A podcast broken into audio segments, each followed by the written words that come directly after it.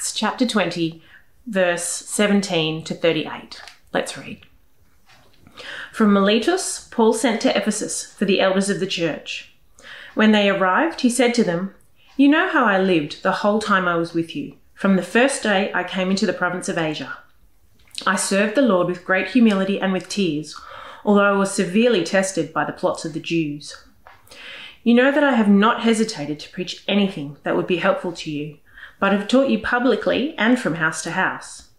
I have declared to both Jews and Greeks that they must turn to God in repentance and have faith in our Lord Jesus. And now, compelled by the Spirit, I am going to Jerusalem, not knowing what will happen to me there. I only know that in every city the Holy Spirit warns me that prison and hardships are facing me.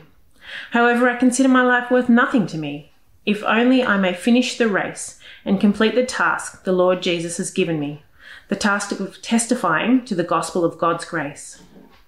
Now I know that none of you among whom I have gone about preaching the kingdom will ever see me again. Therefore, I declare to you today that I am innocent of the blood of all men, for I have not hesitated to proclaim to you the whole will of God. Keep watch over yourselves and all the flock of which the Holy Spirit has made you overseers. Be shepherds of the church of God, which he brought with his own blood.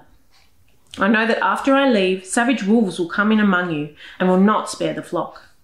Even from your own number, men will arise and distort the truth in order to draw away disciples after them. So be on your guard. Remember that for three years I never stopped warning you, each of you, night and day with tears. Now I commit you to God and to the word of his grace, which can build you up and give you an inheritance among all those who are sanctified. I have not coveted anyone's silver or gold or clothing. You yourselves know that these hands of mine have supplied my own needs and the needs of my companions. In everything I did, I showed you that by this kind of hard work we must help the weak, remembering the words the Lord Jesus himself said It is more blessed to give than to receive.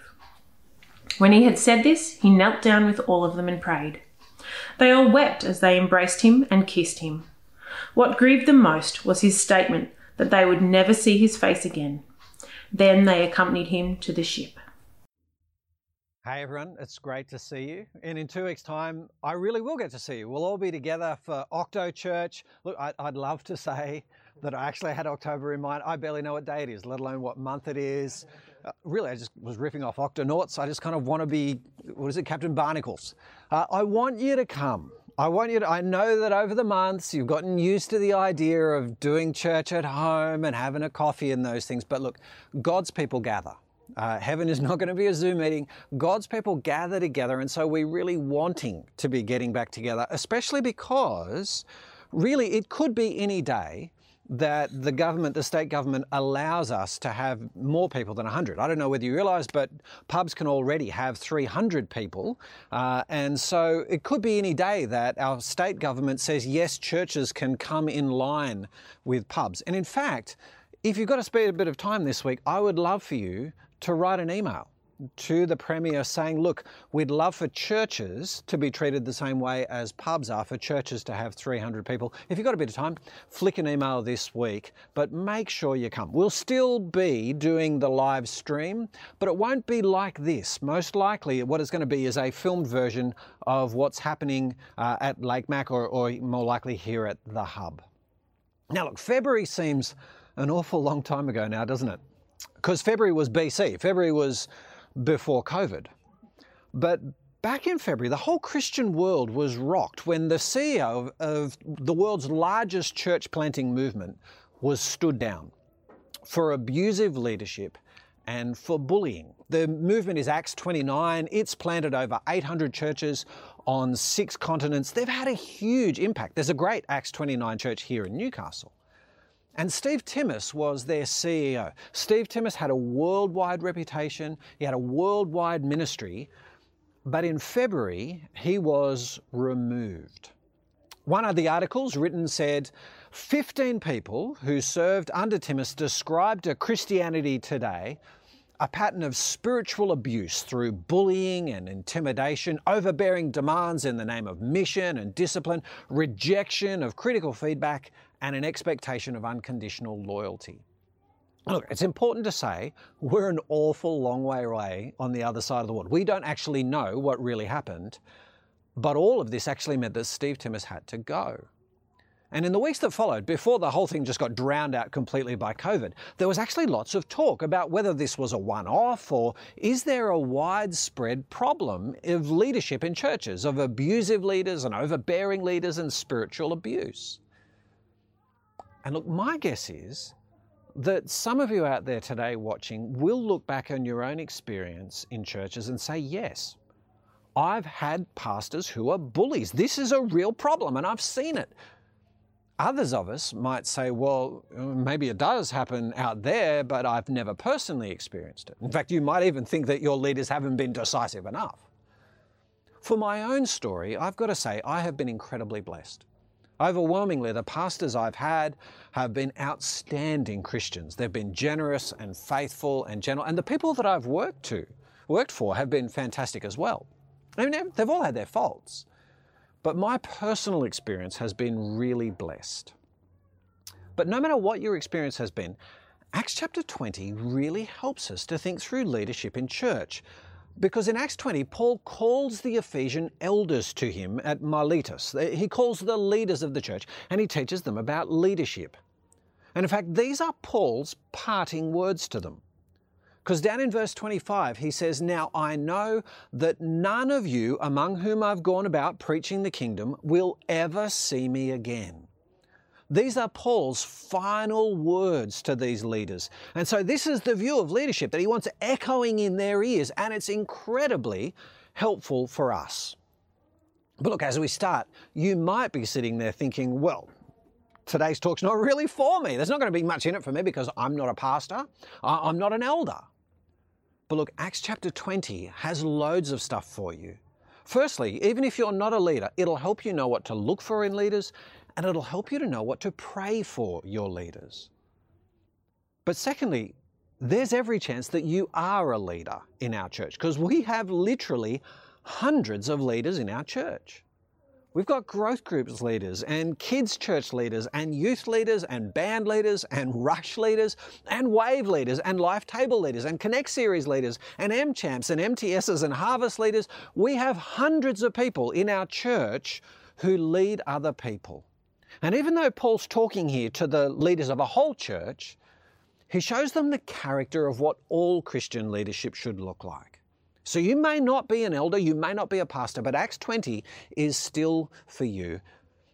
And the key verse is probably verse 28, where Paul says, Keep watch over yourselves and all the flock of which the Holy Spirit has made you overseers.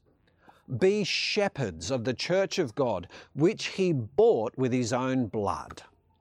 I reckon that's probably the key verse, and so we're going to spend some time there. And to kick us off, I want you to notice how Paul describes the church. Be shepherds of the church of God, which he bought with his own blood. Those words are incredibly helpful for defining leadership. I want us to see two things, two key things about how this is going to help us to lead. Firstly, whose church it really is. Hunter Bible Church is not my church, even though I've led it for more than 20 years. It's not the staff or the elders' church. And look, Hunter Bible Church is not your church either. It's God's church. It's Jesus' church, which he bought with his own blood. And look, just as an aside, this is actually one of those lovely verses where Jesus is called God. There are some people out there who'll say the Bible doesn't teach that Jesus is God. But who is it that shed his blood for the church? It's Jesus who did that on the cross. And what does Paul call him here? God. This is one of those clear times where Jesus is called God, and Paul's point is it's Jesus' church. And you know, this has actually been one of the foundational guiding principles all the way through my ministry. Every day I've tried to remind myself that Hunter Bible Church is Jesus' church and not mine. If you lead a growth group, that group you lead is Jesus' group, not yours. If you lead a kids class, there are people leading a kids class below me now. They are Jesus' kids. And look, when you remember that, it changes the way you do things, doesn't it? Because, for one, it means that I don't lead Hunter Bible Church to please myself. One of the things people kind of assume is that as the senior pastor, I must get everything my way. Nothing could be further from the truth, in part because I've never wanted to be a micromanager. I've never wanted to be the person who always has to get his own way. But I've never wanted to lead our church in a way where it's all about what I would prefer, or what makes my life easier, or, or what furthers my career. Because I know that one day I'm going to stand before Jesus as my master and I'm going to answer to him because it's his church. I'm just a servant. And that's a scary thought, isn't it? For anyone in any kind of leadership. It's the kind of thought that stops me from becoming overbearing. It stops me from being arrogant or a bully because I know I'm going to have to stand before Jesus. But you know, one other thing that stops me from becoming is weak. See, one of the patterns that's happened in churches over the last 10, 15 years or so is pastors becoming afraid to lead. They're afraid of being called overbearing and, and, abusive. They become afraid of people's judgment, so they don't lead anywhere. And look, I get that. I get how open any leader is to being challenged about abuse. But what I keep telling myself is it's not people's judgment that matters. It's Jesus' judgment. It's Jesus' church, and I ought to fear Him, not human criticism. So if you lead anything in our church, whether it's rush or youth or whatever it is, remind yourself constantly this, this is Jesus' group you're leading, Jesus' team, they're Jesus' kids. Aim to please Him, and you will avoid both arrogance and weakness. But you know, the second thing we see about Jesus' church here in verse 28 is just how incredibly precious it is. The church is the flock that Jesus bought with his own blood. A flock's a precious thing, isn't it? It's living beings. And Jesus bought his flock with his own blood. Think about that for a moment. That's an incredible price tag, isn't it? What is the most expensive thing you've ever held in your hands? I once was allowed to, to hold a watch in my hands that cost more than $100,000. It was extraordinary. The weird thing was it actually kept worse time than a $5 Casio. But anyway, Jesus bought his church with his own blood. The blood of God himself. You can't get a higher price than that, can you? The fact is, outside of God Himself, the church is the most precious thing in the universe. There's no higher price tag. There's nothing more precious than God's own blood, and that's what Jesus bought His church with. Now, when I realize that, when I realize how precious Jesus' church is, it totally changes the way I treat it. It changes what it means to belong to Jesus' church for a start. Because any leader, you belong to the church before you lead it. Jesus' church is something I feel incredibly privileged to belong to. What an honor to be part of the thing that Jesus paid for with his own blood. That means I never want to damage Jesus' church. I never want to divide it. I never want to cause Jesus' church unnecessary pain. I want to be really careful how I talk about this thing that Jesus bought with his own blood. I don't want to moan about it or complain about it or be cynical about it. Jesus' church isn't something to badmouth, it's something to cherish. And sure, when things go wrong, I want to take them seriously. After all, Jesus took his church seriously.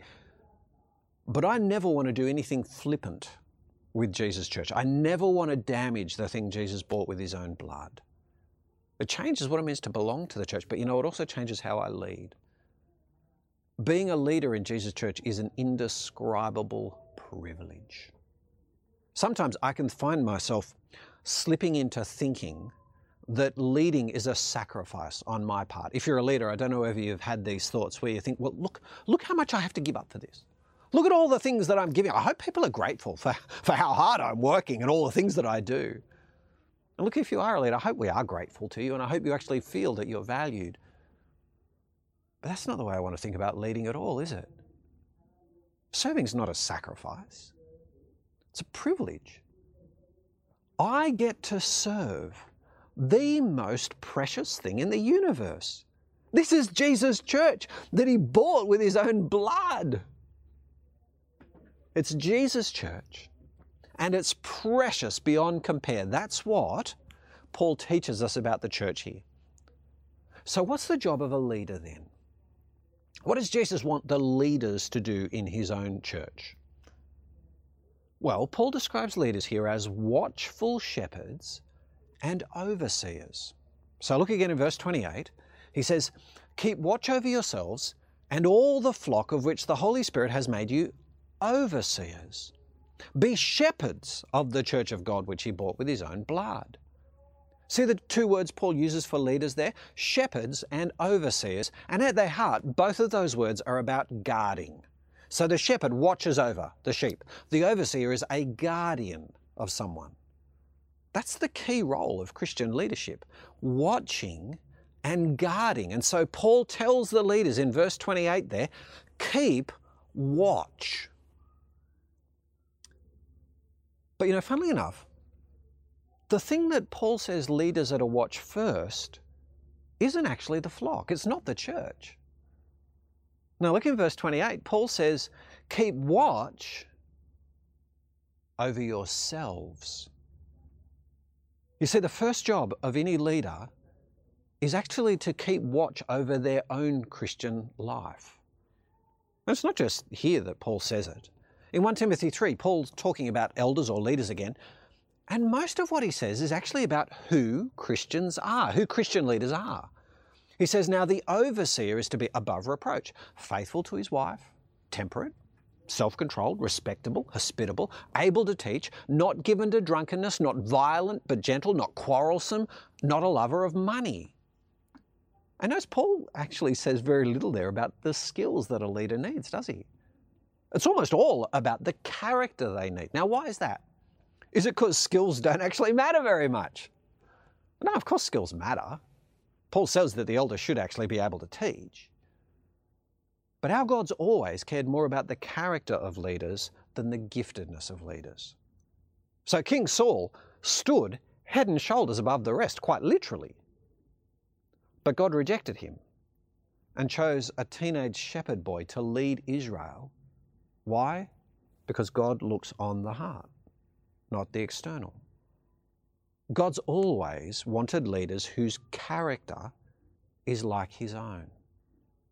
And one of the mistakes that churches are always tempted to make when it comes to leaders, no matter what form of leadership, the senior pastor right the way down to the youth leader, one of the mistakes we're always tempted to make is to choose leaders on the basis of gifts instead of character. So we see people with vision, or charisma, or reputation, or drive, or sometimes just availability. And we're wooed into thinking that this is what makes for a good teacher. But it doesn't. That just makes for a competent leader. A good leader is someone whose character is like Jesus. And in Acts 20, Paul is actually a wonderful model for us. Have a look in verse 17. From Miletus, Paul sent to Ephesus for the elders of the church. And when they arrived, he said to them, You know how I lived the whole time I was with you. From the first day I came into the province of Asia, I served the Lord with great humility and with tears in the midst of severe testing by the plots of my Jewish opponents. See, Paul says, You guys know how I lived. You saw how I served Jesus. You saw my humility. You saw how I reacted when I was mistreated by the Jews. This is a shepherd who has kept watch over himself. Or look down in verse 33. Paul says, I haven't coveted anyone's silver or gold or clothing. You yourselves know that these hands of mine have supplied my own needs and the needs of my companions. See, greed and money is always a temptation for leaders. But Paul says, Well, you've seen my life. You've seen how I've kept watch over myself when it comes to possessions. And so, look, Hunter Bible Church, what I want you to do is this pray for our leaders at every level. Pray that they'll be competent, sure but pray for their character. Pray for the things in 1 Timothy 3 that they'll be self controlled and gentle and not lovers of money. Pray that they'll keep watch over their character more than their popularity. One reason to pray for leaders is they don't often have shepherds helping them as much. You see, as you become a leader, you tend to get less and less shepherding from others, and more and more it's up to you to grow as a Christian. It's up to you to make sure you're reading the Bible and to make sure you're striving for godliness. Shepherds tend to spend more time shepherding than being shepherded. And sure, uh, the flock can encourage the leader, the growth group can really encourage its leader. But notice, Paul says to the leaders to keep watch over themselves. He doesn't say to the church, you watch over the leaders. He says to the shepherd, no, you watch yourself. And so pray for your leaders that they'll keep watch over themselves. Now, of course, if you're someone who's just becoming a leader in our church, you know one temptation that you are bound to face? It's thinking this now that I've got this position as a leader, it's time I finally got my act together. now that I'm a growth group leader, I really should get on top of that sin. Now that I'm a youth leader, I really should get serious about sexual purity. As if the position motivates me to be godly. But a leadership position is never a motivation for being godly. Jesus is our motivation for godliness.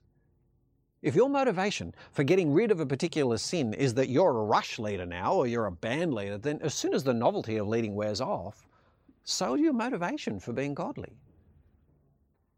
No, we watch over ourselves as leaders because we're part of Jesus' flock too. We want the same things for ourselves as we want for anyone in our team. We want to see ourselves becoming more devoted to Jesus every year. We want to see ourselves growing to look more like Jesus every year. And so let me speak to you leaders for a minute. Are you keeping watch over yourself? Are you really wholeheartedly looking to serve Jesus? Are there sins in your life that you've grown familiar with? blase about, maybe a little bit lazy about. It's time to deal with them. Keep watch over your own soul. Be a good shepherd of your soul and take steps today. It might be that you need to talk to someone to get help, that you actually need to confess and bring it out into the light. But don't be one of those leaders who watches the flock without watching your own soul. Keep watch over yourself. But you know, the second thing that Paul tells leaders to watch over is Jesus' flock. Have another look in verse 28. He says, Keep watch over yourselves and all the flock of which the Holy Spirit has made you overseers. Be shepherds of the church of God, which he bought with his own blood. Leaders are to watch over Jesus' flock. And look, there really is a sense there of guarding, isn't there? There's a sense of protection. And that's because Paul can see that Jesus' sheep are actually vulnerable. Look what he says in verse 29. He says, I know that after I leave, savage wolves will come in among you and will not spare the flock. Even from your own number, men will arise and distort the truth in order to draw away disciples after them. So be on your guard. Remember that for three years I never stopped warning each of you day and night with tears. See, Paul knew that there were predators out there looking to devour God's flock. Savage wolves are going to come in from among you, are come in among you, he says. And what he means there in verse 29 is people who will arise to distort the truth and draw away disciples after them. That is, Paul's talking about wolves of people who want to draw people to follow them rather than to follow Jesus. Essentially, creating a, a cult of personality. And look, you might be thinking, yeah, yeah, but that's Ephesus, not Newcastle. Maybe, maybe we're not in the same kind of danger. Maybe Paul's just thinking about a specific problem in Ephesus and we won't have the wolves. Except look what he says in verse 31. He says, So be on your guard. Remember that for three years I never stopped warning each of you day and night with tears. Paul's been warning this Ephesian church about wolves for three years now because it's not specific wolves he had in mind. Now, the fact is, the wolves are always there. Verse 30 the distorters of the truth are always there, and in fact, if anything, there are more wolves now than there ever were in Ephesus because we have so much more access to different people's teaching now. With books and radio and the internet and podcasts, there are a multitude of opportunities for our sheep to stumble into the clutches of wolves. Whatever the latest book happens to be, whatever the latest Christian fad happens to be, our Christian world is now so small that the wolves are always prowling among us. So, what kind of leader do you want? What should you be praying for your leaders? If you're a leader, what kind of leader should you be aiming to be? A leader who watches, who watches carefully over the flock. Now, let me give you two outworkings of this, two outworkings of being a watchful leader. One is we don't want leaders who just do their job, we want leaders who shepherd sheep. That is, you don't want a growth group leader who just writes the studies, do you? You want a growth group leader who actually cares about your Christian life. We don't want youth leaders who just run a great Friday night. No, we also want youth leaders who really know and care about the lives of the youth in our church. I trained as a, an Anglican minister in Sydney, and, and when young Anglican ministers get sent out to their first church, this is what they're told their job is. Accordingly, consider in yourself the purpose of your ministry to the children of God. And see that you never cease your labor, your care, and your diligence until you have done all that lies in you according to your bounden duty to bring all who are under your care to faith and knowledge of God and to maturity in Christ, which leaves no place for error or viciousness, viciousness of life. Now, look, the language there is a bit posh, but can you see what the goal is? It's not just to write a study. It's not just to write a talk or to lead a good team meeting. No, the focus is to bring the people of God who are under our care to faith and knowledge of God, to maturity that leaves no room for error or viciousness of life. It comes down to this leadership is about people and the lives they lead. And good leaders watch people. Good leaders lose sleep about the lives of the people they lead. Good leaders will pray for them. They fret about them. They call them and catch up with them at church. They ask how that thing in their life is going. Sometimes good leaders will even challenge us about our lives. look, no one likes being challenged about sin, do they? On the one hand, I, would much rather a leader who didn't talk to me about my generosity or my godliness or my prayer life or the thing they heard me to say. But no, a good leader watches over their sheep. Don't complain if your growth group leader or your ministry team leader challenges you about your life. Don't blame them, even if they get bits of it wrong or if they've under, misunderstood or maybe they muck the conversation up. Thank God that you have a leader who does more than just their job, but who actually watches over the flock. In your heart of hearts, isn't that the kind of shepherds you actually want? But of course, the, the second thing we want from leaders who watch over us is that they teach us God's word. So look up in verse 32.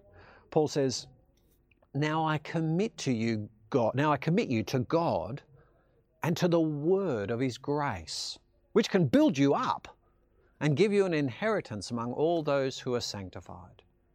See, Paul commits the Ephesian leaders to God and to the word of grace. Why? Because it's the word that's how God builds his people. And just as an aside, I really love the way the gospel is described there. What is Christianity? It's a word of grace. Christianity is not a word of law. It's not a word of self improvement. It's not a word of duty. It's not a word of goodness. It's not a word of religion. Christianity is a word of grace the grace of God who loved us and sent his Son to die for us, not because we deserved anything, but because he is just so loving and gracious and kind. And we want shepherds who'll keep pointing us to that word of grace, don't we? We want shepherds like Paul. So look what Paul says in verse 20. He says, You know that I haven't hesitated to preach anything that would be helpful to you, but I've taught you publicly and from house to house I've declared to both Jews and Greeks that they must turn to God in repentance and have faith in our Lord Jesus. See, Paul says, I'll teach you anything that's helpful to you. And then again down in verse 25, he says, Now I know that none of you among whom I've gone about preaching the kingdom will ever see me again. And therefore I declare to you today that I am innocent of the blood of any of you, for I have not hesitated to proclaim to you the whole will of God. That's what a watchful shepherd does. This is how shepherds watch over the flock and protect them from the wolves by feeding them with God's word. And so again, Pray for your leaders that they will shepherd you from the Word of God. Pray that they won't take shortcuts in preparation. Pray that they won't leave out the unpopular bits. Pray that they'll proclaim the whole will of God. And look, encourage them to do it. I know it's really easy to take faithful Bible teaching for granted and to complain when it's not scintillating. So when the Bible talk isn't as entertaining as it could be, or when the growth group discussions maybe not as lively as it could be, or especially when it's not as practical as it could be, it's easy to complain then, isn't it? And look, don't get me wrong. If I can, I want, I want scintillating Bible teaching as well and great discussions if I can get them. But you know, I will always be thankful for the preacher or the youth leader or the rush leader or the growth group leader who proclaims to me the whole will of God. In verse 21, you get a great measure of what a good sermon, a good Bible study, a good talk is all about. When the preacher reminds me that I need to turn to God in repentance and have faith in the Lord Jesus, no matter how many times I've heard that message, I'll always thank God for it because that's a leader, a shepherd who's watching over me. Now, of course, at this point, I reckon just about every leader in our church is ready to pack up and resign, right? What a job. Watching over yourself and your whole life and getting rid of sin and watching over God's flock and guarding them from the wolves and proclaiming the whole will of God. Who's up for that? Well, look, thankfully, Paul gives us two wonderful words of encouragement here. The first one's verse 28. Take a look. He says, Keep watch over yourselves and all the flock of which the Holy Spirit has made you overseers. Even if you do feel overwhelmed as a leader, know this the Holy Spirit has placed you there. It's a wonderful thing about the sovereignty of God. The Ephesian elders were probably actually chosen by Paul, but verse 28, he says the Holy Spirit is the one who made them overseers. As you lead a growth group or rush or youth or a life table or connect series, you do it because God, in His sovereignty, has placed you there. God's entrusted that little flock to you, which I think is an incredibly comforting notion. God has chosen you for this role, not just us. You know, the second encouraging thing Paul says is verse 32, where he says, Now, he says this to the elders, Now I commit you to God and to the word of his grace, which can build you up and give you an inheritance among all those who are sanctified. Paul commits this group of Ephesian leaders and their whole church to God. Because God is the ultimate shepherd of the Ephesian church, isn't he? Just like he's the ultimate shepherd of Hunter Bible Church. And as weak as we are, God's strong. He'll keep watch over his people. As ignorant as I am, God's wise. He'll teach his people. God will shepherd his flock. All you need to do, if you're a leader, is faithfully discharge your job. Keep watch over yourself. Keep watch over the flock of which the Holy Spirit has made you overseers. Love them and teach them the word. Shall I pray for our leaders? Let's pray. Our great God, we praise you because you are the great shepherd of the sheep. And we praise you that our church is Jesus' church. To think that He bought us with His own blood. What a precious, precious thing. We pray that that would change not just how we lead the church, but also how we belong to it. May we never damage this precious thing that Jesus bought with His blood. And we pray for our leaders. We ask that you would enable them to keep watch over themselves we pray that they would diligently care for their own souls, that they would be faithful in Bible reading and prayer, in putting aside sin and living in this word of grace. And we also pray that they would keep watch over us. They would care not just about discharging a job writing a talk, but actually about us as sheep. We pray that they'll even challenge us about our godliness. And we pray that they'll do it with the word open. We pray for our leaders that, like Paul, they would be able to say that they have not hesitated to say anything that was helpful, that they have taught the whole will of God. We pray for leaders who love the word, who dwell on it, who live it, and then faithfully speak it. And we pray that by your Holy Spirit, you would work through them to shepherd us, your sheep. Amen.